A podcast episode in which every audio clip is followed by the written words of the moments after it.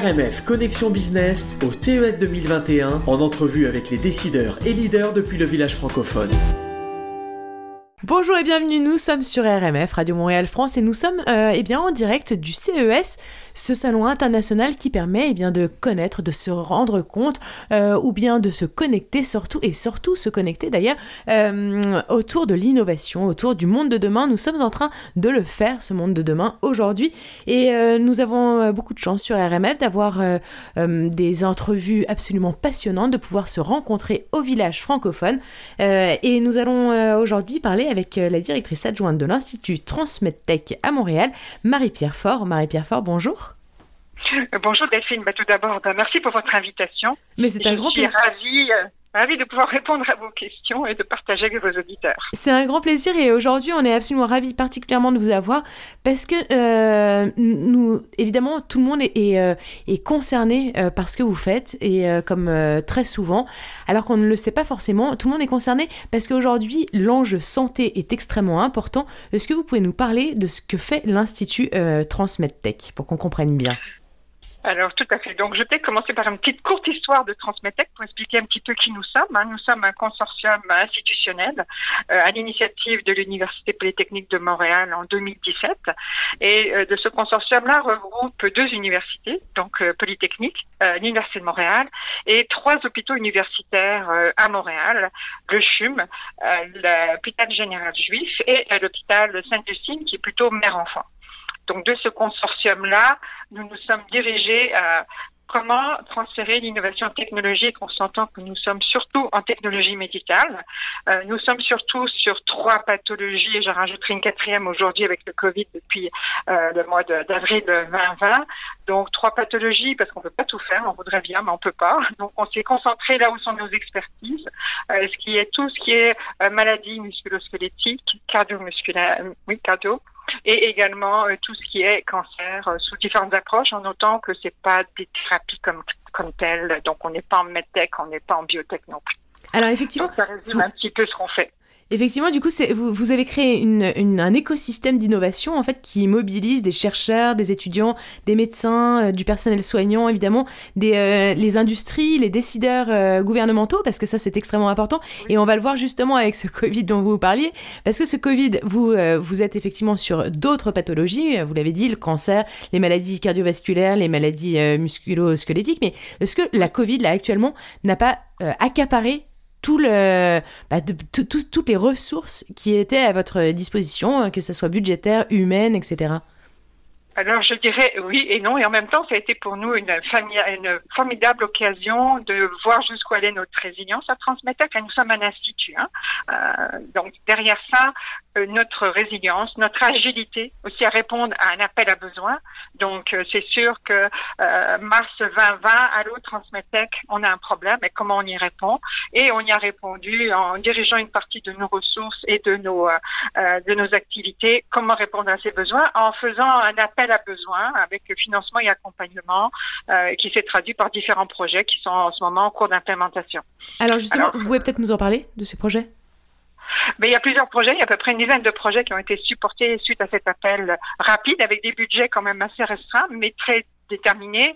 Euh, dans ça, que ce soit, mettons, l'hôpital pour enfants Sainte-Justine et les soins intensifs, on a un projet qu'on a appelé Splash Guard, qu'on a fait en quelques jours, euh, de comment mettre une boîte qui, qui permet d'avoir une isolation entre la tête du patient puis les, les, les, intervenants autour du patient. Tout ça, ça a été notre premier projet, je dirais, en innovation ouverte, euh, qui se traduit quand même maintenant sur des plans disponibles à, à, ceux qui veulent les utiliser. On a aussi une plateforme qui permet d'avoir l'information sur le COVID, qui s'appelle COVID Sentinelle, qui est attaché à une médecin, euh, je dirais surtout pneumologue enfant, donc qui répond à ces besoins-là. Et on en a plusieurs comme ça, on en a une bonne dizaine. Ok, très bien. Qu'est-ce que, qu'est-ce que, euh, de quoi vous rêveriez, euh, disons, dans un avenir assez plutôt moyen, comme innovation pour votre activité? Je dirais, oui, alors l'innovation pour nous au départ elle est surtout technologique. Hein. Mhm. Euh, comment ces innovations technologiques se traduisent dans un vrai milieu réel de vie euh, et tout ça près du lit des patients. Dans le milieu réel de vie, donc l'innovation se traduit par l'utilisation par les médecins qu'il soit dans un milieu hospitalier ou un milieu clinique, et comment cette euh, innovation se traduit dans un continuum de soins pour être impliquée et implémentée. Ça, c'est, je pense, c'est le défi de toute innovation. En fait, le défi, il part vraiment, il part du patient euh, réel, parce que tout, ben, le patient il représente le besoin et l'utilisateur final. Hein. donc tout ce qu'on fait à Transmetec, c'est sûr, c'est au bénéfice du patient et du citoyen. Maintenant, comment on traduit ça à travers toutes ces pathologies-là? En parlant d'innovation qui nous viennent de l'industrie, de chercheurs, euh, de professeurs Comment ça se traduit dans la vraie vie et implémenté et industrialisé? C'est là tout, c'est là que se trouve tout le défi et le challenge. Et, tout ce challenge aussi, c'est euh, effectivement de se propulser, de propulser à l'international, en tout cas toutes les toutes ces recherches, toutes ces innovations, tout, tout ce qu'on, toutes ces données aussi peut-être ce que, que comme, comment, comment ça se passe euh, dans votre institut? Alors, savoir aussi que c'est un univers quand même euh, en santé, c'est un univers très réglementé. Mmh. Hein, donc, il s'appelle aussi à tout ce qui est, on va dire, euh, Santé Canada et autres, et l'équivalent que vous avez en France. Donc, il faut aussi que toutes ces innovations soient bien certifiées, bien validées, et derrière que soient bien utilisées comme il faut par les, les, bons utilisateurs en bout de ligne.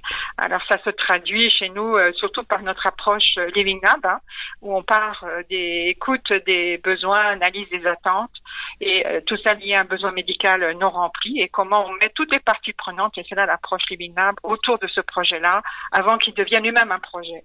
Donc ça inclut euh, la gestion du risque de la propriété intellectuelle, du réglementaire, des utilisateurs et c'est fait avec et en partenariat avec les utilisateurs, qu'ils soient, on appelle ça utilisateurs partenaires, que ce soit des patients, des cliniciens, du personnel soignant, ils sont impliqués dans le développement de la ou de des solutions par rapport à ce besoin médical non rempli.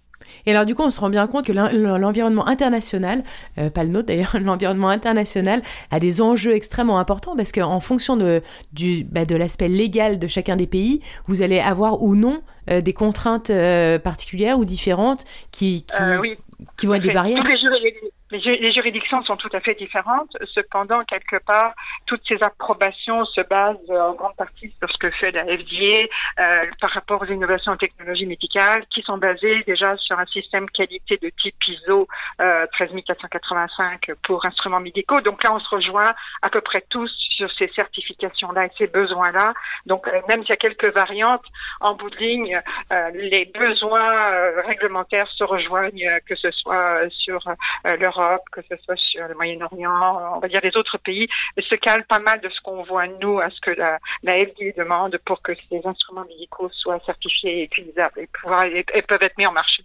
Ok. Et donc il y a possibilité pour euh, effectivement bah, le monde de s'entendre et de se et de se normer, de se trouver des normes. Après, euh, effectivement, il y a des garde-fous, j'imagine, euh, et qui sont qui, qui, sont à déterminer aussi. qu'est-ce qu'est-ce qu'on peut qu'est-ce qu'on peut vous souhaiter pendant ce salon et, je pense de pouvoir continuer. Moi, je dirais de pouvoir continuer à faire ce qu'on fait. déjà de, de synchroniser, d'accompagner, de mettre en place tous ces toutes ces tous ces enfin oui toute cette possibilité-là. Donc, euh, de passer avec agilité, moi, du passage, je dirais, de l'innovation technologique vers un milieu réel de soins, euh, part avec pour les utilisateurs, pour le, pour le bien de nous tous, et c'est sûr, dans ce contexte de CES, euh, tout, dans toute francophonie, ce qu'on fait déjà avec des partenaires euh, que nous avons de l'autre côté de l'Atlantique euh, en ce moment.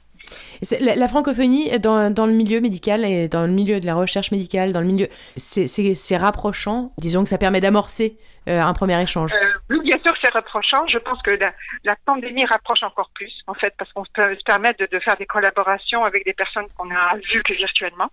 Euh, ça casse des barrières, ça enlève des barrières, justement, cette pandémie. Je pense qu'il faudrait continuer à le faire pour pouvoir euh, amener des solutions. Nous sommes dans un monde où les problèmes de santé sont assez euh, mondiaux.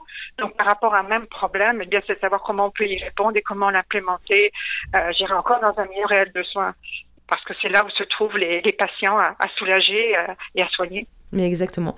Écoutez, je vous remercie beaucoup, euh, Marie-Pierre Fort. Vous êtes euh, directrice adjointe à l'Institut Transmedtech à Montréal. Et bah, j'espère vous voir bientôt en, en pour de vrai. Eh ben, avec grand beaucoup. plaisir. Merci beaucoup. Au revoir. Au revoir.